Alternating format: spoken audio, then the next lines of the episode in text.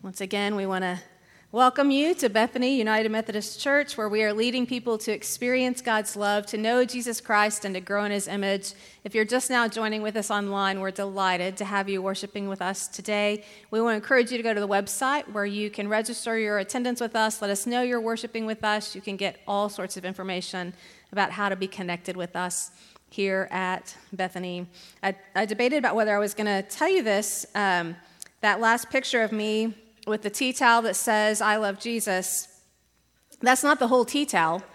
It says, I love Jesus, but I cuss a little bit. I told 9:30 I'd do my best not to do that in worship, especially since we're live streaming, and I think my dad and my aunt are watching. Uh, so I will do my best to to not do that. In 2015, a movie came out called Inside Out about a little girl named Riley who was moving from Minnesota to San Francisco. And the movie takes us through this life changing event for Riley uh, through the lens of her emotions that we see in the control panel of her mind. And for most of Riley's life, joy has been the primary, the dominant emotion for her. But with the stress of this move to a new community across the country, uh, all of a sudden, sadness takes a few turns at the control panel in new ways, along with fear and anger and disgust. It's a really sweet and tender movie that reminds us that we all have all of those emotions and then some, and that all of those emotions are part of what it means to be human, part of what it means to experience life and all that life brings to us. For these past eight weeks, I have felt all the feelings, all of them. And uh, some of you have as well. I know that. And when I've been unsure about how to sort of sift through or sort through what I'm feeling, uh, several of you have been kind enough to remind me. You've said something like, you know, um, sometimes the best place to start, the best thing that we can do is, is to breathe and pray. And uh, after I roll my eyes at them a little bit for, you know, pointing that back to me, uh, in fact, that's still true. That when we don't know what to do or how we feel or how to sort through things, to take a deep breath and to pray is the best place to start. And I figured it's the best place for us to start today, too. So, if you will take a deep breath with me, and let us pray. Loving and holy God, we're grateful to be gathered. We're grateful for your presence and for your love. We pray that you would open our ears to hear your word to us today, our hearts to receive your word to us today, that you would take hold of us and transform us, renew us by your Spirit. And Lord, I pray that the words of my mouth and the meditations of all of our hearts would be pleasing and acceptable to you, for you are our rock and our Redeemer. Amen. Dear friends, there are not enough words, uh, there are not enough pastor videos or sermons or pastor articles for me to express the fullness of my love and my gratitude to all of you for all that you have been for us. How do you sum up 16 years together? You don't, not really uh, because it's not just 16 years. I mean, yes, it is 16 years in the chronos time that we measure in the seasons and in the days and in the hours and the minutes. It's 16 years together in that way, but it's not just chronos time. We live together in God's kairos time, which is a, a qualitative kind of time. Some refer to kairos time as, as deep time. It's that time where, where time kind of stands still and the world stops for sometimes just the briefest of moments. And it can, it can happen when we exhale deeply together, when we breathe deeply together. It can happen when we share laughter, when we share holy tears, where we share those sacred moments where there's not a doubt at all that we have experienced God's presence and God's grace with us where we are with one another in this space and in this time. In God's economy of, of Kairos time, all these things that we have shared for 16 years, they don't just disappear. They remain a part of who you are, they remain a part of who I am. Our, our lives and our hearts, friends, are woven together by those unseen hands of the Holy Spirit. And that's always going to be who we are. It, it's true that our chronos time together may be coming to an end, but in that shared space of kairos time, God's kairos time, all of that remains. And we will always be part of one another because, as the body of Christ, regardless of where we are, we are one body. We could spend hours uh, talking about these last 16 years. We could spend hours telling stories and, and remembering all the fun we've had and all the journey, all the adventure that we have had together. Uh, but because our time actually today is still measured by Chronos time, and some of us have place, we have a party to go to and we have a meeting to go to, uh, I just want to take a few minutes to share my heart with you as we prepare to, uh, to say goodbye, prepare to say, God be with you to one another. I, I, kept coming back to different texts of Scripture to choose for today, and I, I, kept landing in Paul's letters. You know, Paul's letters are remarkable in that they almost always uh, begin or have pretty close to the front some expression of gratitude. Uh, for the, the people Paul is writing to. Uh, Paul's letters always contain some kind of challenge to the people he's writing to, uh, a challenge to continue living in Christ, to being the new creation that we are in Christ. And then always, Paul's letters include encouragement to the people for whom he's writing. And I hope that you hear all of that from me today. I hope you hear my gratitude. I hope you hear a challenge. And I hope that you feel encouraged uh, by what we share today. The text I landed on finally was out of Colossians chapter 3, verses 12 to 17. As God's chosen ones, holy and beloved, clothe yourselves with compassion, kindness, humility, meekness, and patience. Bear with one another, and if anyone has a complaint against another, forgive each other. Just as the Lord has forgiven you, so you also must forgive. Above all, clothe yourselves with love which binds everything together in perfect harmony. And let the peace of Christ rule in your hearts, to which indeed you were called in the one body, and be thankful. Let the word of Christ dwell in you richly. Teach and admonish one another in all wisdom, and with gratitude in your hearts, sing psalms, hymns, and spiritual songs to God.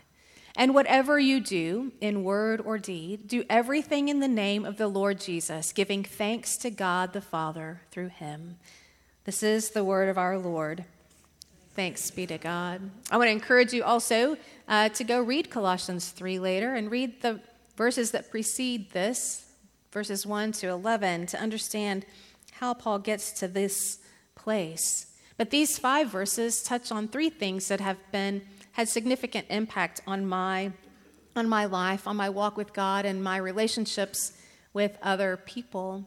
And those are uh, what it means that my primary identity is as a beloved child of God. What it means to have to know that the power and the necessity of forgiveness, and then, of course, gratitude. Today, as we start, we talk about what it means to be God's beloved. As chosen ones, holy and beloved, clothe yourselves. What does it mean that we are beloved? In 1 John, we read, See what love the Father has given us, that we should be called children of God, and that is what we are. One of my favorite translations says, See what love the Father has lavished upon us, that we should be called children of God, and that is what we are. We are beloved children of God. For so many years, really, uh, I have had this idea of, of what it means to be a beloved child of God that has resonated deep within me. I, I think we all have a longing in us to be loved with such certainty, with such affection, with such completeness. Even as we live in this world in, in which, uh, in many cases, love has a lot of strings attached to it strings of power and position, strings of performance and possessions. In this world of comparison and competition, we often are, are fighting for love, uh, trying to, to get the right spot and to get the love that we want, or we're worried that there's not going to be enough love to go around. And we've learned that our hearts can be broken. In Christ, brothers and sisters, in Christ, we experience the fullness of being God's beloved children with love that is lavished upon us by the God of the universe, the God who created the universe, who numbered and named the stars, who created the heavens and the earth, night and day, who created us in the image of God and, and called us good.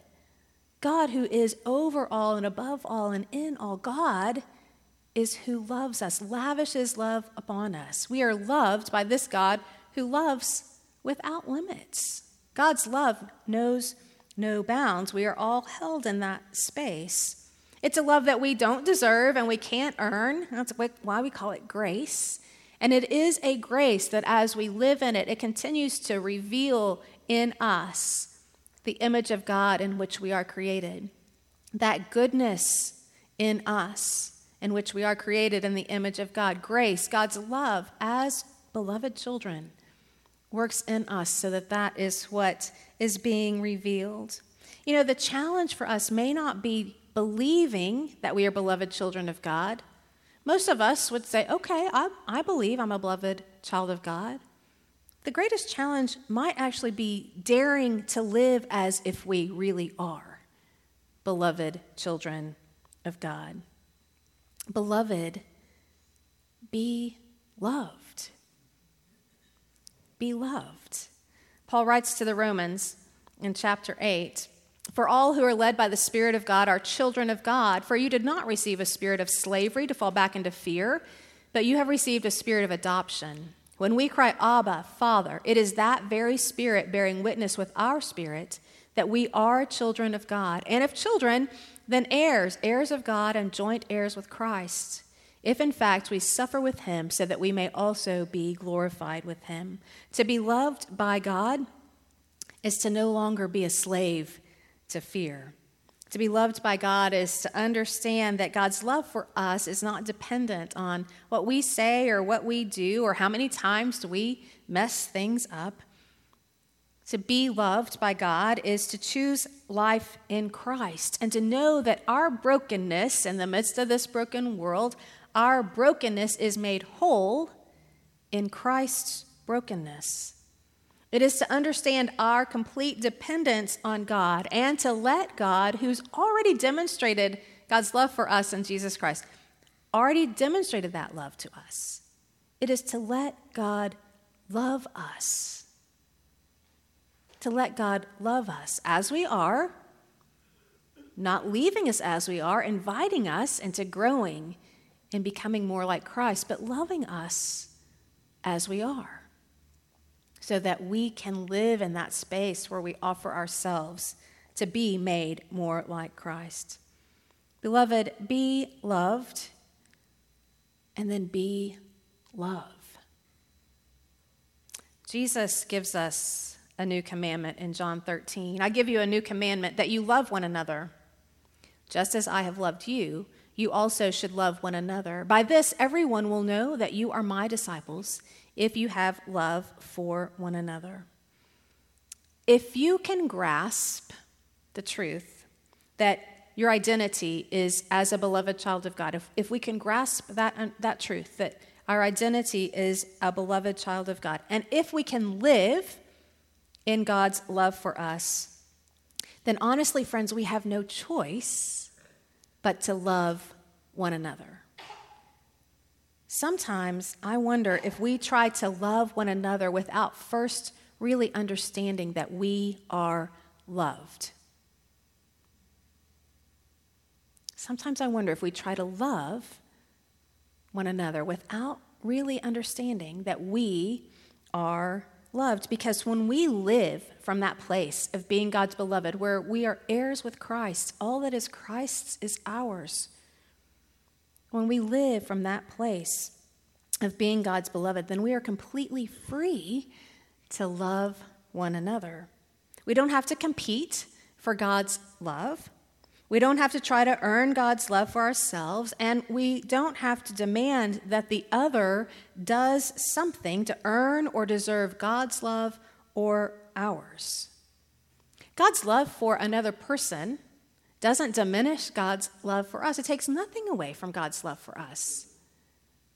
When we live as God's beloved, knowing that we are loved, then we are free to truly love one another. And if we can learn to accept that, it will change the whole way that we look at the world, the whole way we see one another, the whole way we love one another, and that will change the world. We talk a lot about changing the as the church about changing the world. But if we're not going to love one another as Christ has loved us, the world will never change. But we have to live in that, not just come here and hear it and say that we believe it and then not live it. If we believe that we are God's beloved, and if we know that we are loved by God, then we are free to love without reservation, without hesitation because we have nothing to lose, nothing to lose in loving one another. Beloved child of God, be loved, be love. Paul even tells us how, actually. Uh, he tells us that as God's chosen ones, holy and beloved, here's how clothe yourselves with compassion, kindness, humility, meekness, and patience. Bear with one another, and if anyone has a complaint against another, forgive each other. Just as the Lord has forgiven you, so you also must forgive. Ugh. Man, that verse, right? I mean, wouldn't it be better? Wouldn't it be better? I wish we had that polling thing that y'all use at the town hall meeting. Wouldn't it be better if it said something like this Bear with one another, unless the other one is hurting your feelings or disagreeing with you or criticizing you or getting in your way or getting what you wanted. Or even if it says, don't worry about bearing with one another, just make sure they bear with you. Right? Wouldn't that be better? But it doesn't, doesn't actually say that. It says, we are to bear with one another. We are beloved and we are forgiven. And you know, if we are forgiven, you know what comes next, right? We have to forgive. In this current climate uh, of, our, uh, of emotional health in our culture, it is, it is heavy with anxiety and fear. It is thick with suspicion and polarized by rhetoric and self interest. And when someone upsets us or disagrees with us or hurts us, rather than breathing and praying and responding in love as God's beloved, we are so quick to, to react, to assume malicious intent, to lash out, to protect ourselves and our position in the world. We like the idea of being forgiven. We like that a lot. We just aren't, we, uh, but we have to forgive? That's harder for us. It says, if all of those clothes, right, be clothed with, with compassion and kindness and humility and meekness and patience. It's as if those have been stripped off, and, and what's revealed is what's underneath, exposing our anger and our hatred and our fear, our mistrust and our arrogance, our impatience, our insecurity and our, our pride honestly, the way we live in the world sometimes, it seems that we would rather bear a grudge than bear with one another. The truth is, we're going to get hurt. We're going to be betrayed. The truth is, not everyone is going to agree with you. And the truth is, sometimes we're the ones that are doing the hurting. We're the ones that are betraying. We're the ones that are creating dissension and, and disagreement. The truth is that, that uh, sometimes we're right. And it's also true that sometimes we're wrong. What's always true is that being right with God is not about being right at all. It's about being in right relationship with God and with one another. God sets this mark of love for us. Maybe you've heard this uh, love the Lord your God with all your heart, mind, soul, and strength. We like that part of the great commandment. Where, you know, there's a second part to that, though, right? And love your neighbor as yourself. God sets this mark of love for us to, to seek to be like Christ, to, to be servant hearted, to love sacrificially with agape love, to, to love with humility. As God's beloved, that's, that's our mark. and we miss it all the time. All of us do because we're, we're part of the broken humanity, the, the fallenness of this world. We are always God's beloved. Always God's beloved, who sometimes, and maybe often, fail to love, and we need to be forgiven. And the good news of the gospel of Jesus Christ is that we are forgiven. We are forgiven for missing the mark that God sets for us, the mark that God sets for us to love. We need to be forgiven. We are forgiven. The full game changer then is that we forgive one another. I'm going to be bold enough to say this, and I told them at 9:30, you can argue with me, except I'm not going to be here. So you can argue with Tom, or you can argue with Win, or Thomas. Either way, right? But I'm going to be bold enough to say today that you will not be free to be fully alive in Christ until you're willing to forgive as God has forgiven you. There's just no way around that. I can't find any loopholes in Scripture around that.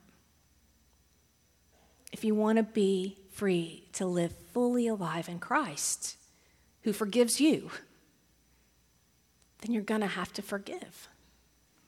You're gonna, it doesn't, it doesn't mean forgetting, it doesn't equal reconciliation. It means you set the other person free and you set yourself free to live in God's love. And to understand that whoever's hurt you or whoever disagrees with you, whoever's wounded you, guess what? God loves them too. God's love is for all of us.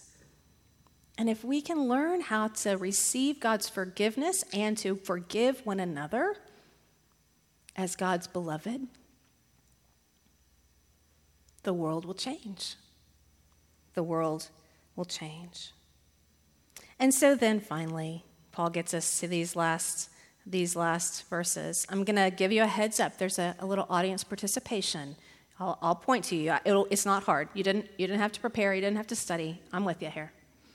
Above all, clothe yourselves with love, which binds everything together in perfect harmony.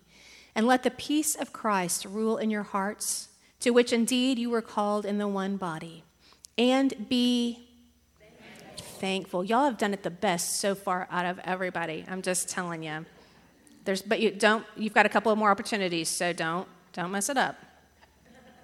Let the word of Christ dwell in you richly. Teach and admonish one another in all wisdom, and with gratitude in your hearts, sing psalms, hymns, and spiritual songs to God. And whatever you do in word or deed, do everything in the name of the Lord Jesus, giving thanks to God the Father through him. You know what? The ushers gave me a medal after the last service. I'm willing to share it with you guys because you, that was awesome. You were right on target. Except this says that I'm the best pastor boss. And I made sure Tom saw that at 9:30.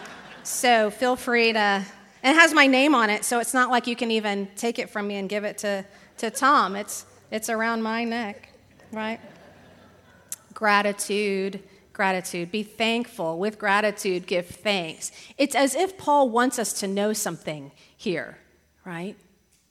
Last week, my dad was uh, here with us, helping us get our house ready to go on the market, and uh, we had Chinese food one night, and uh, his fortune cookie, he opened it up, and this is what his fortune said one should not forget the language of gratitude. So I reached over and took it from him. Thank you, Dad.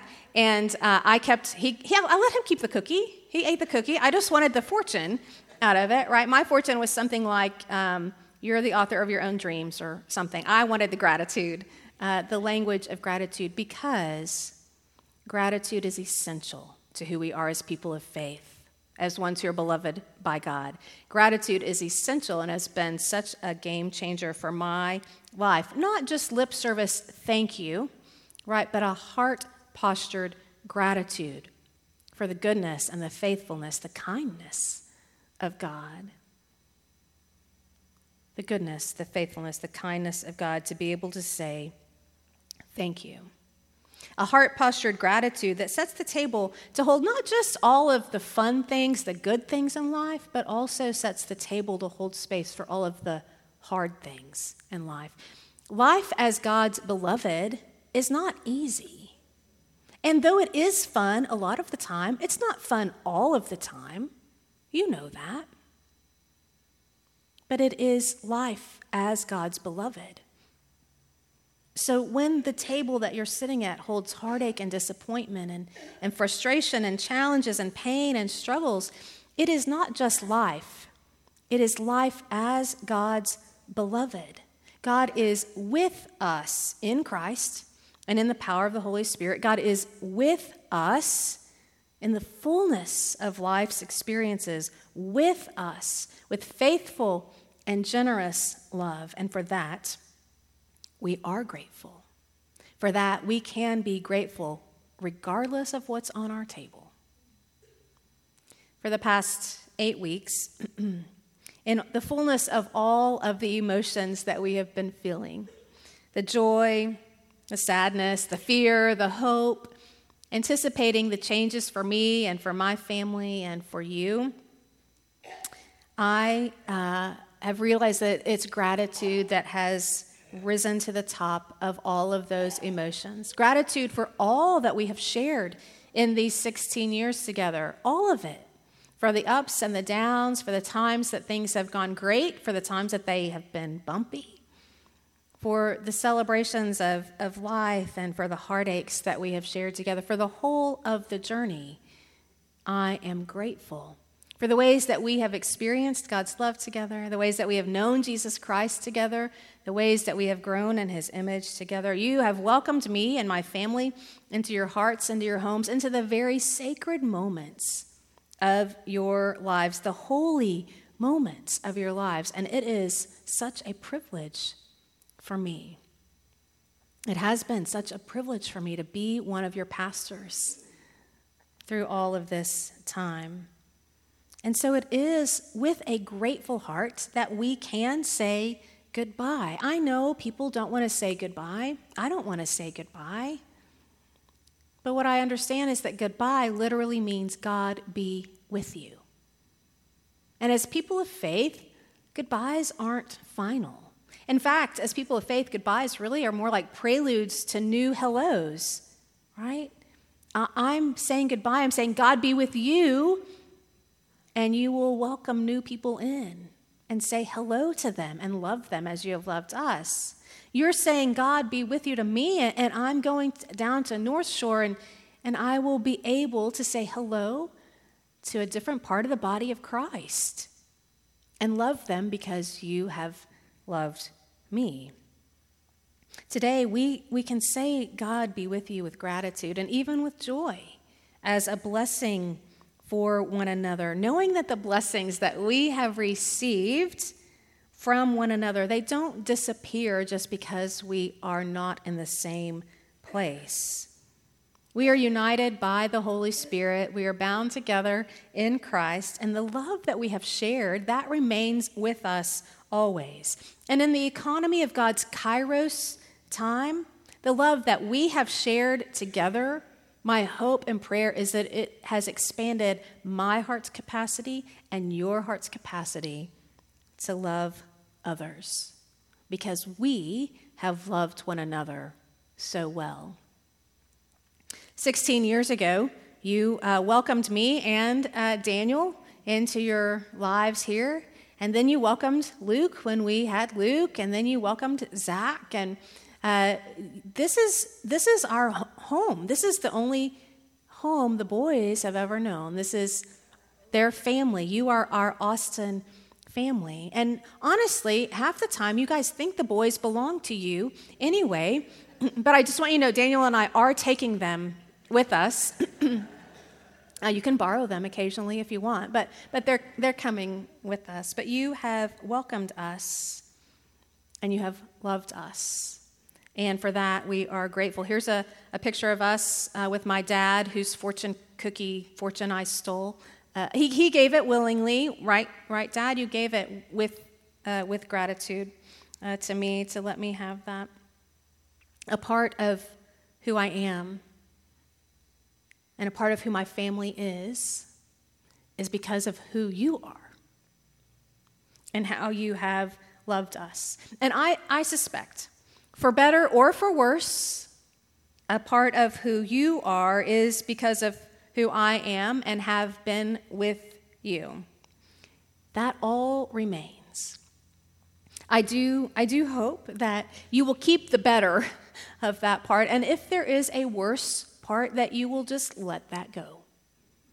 That we will have grown together in God's love. But you are with me, and I am with you because we are in Christ together, and we can embrace the adventure that is ahead for all of us. And I pray that you, you will welcome whoever comes after me. You will welcome them as you've welcomed me.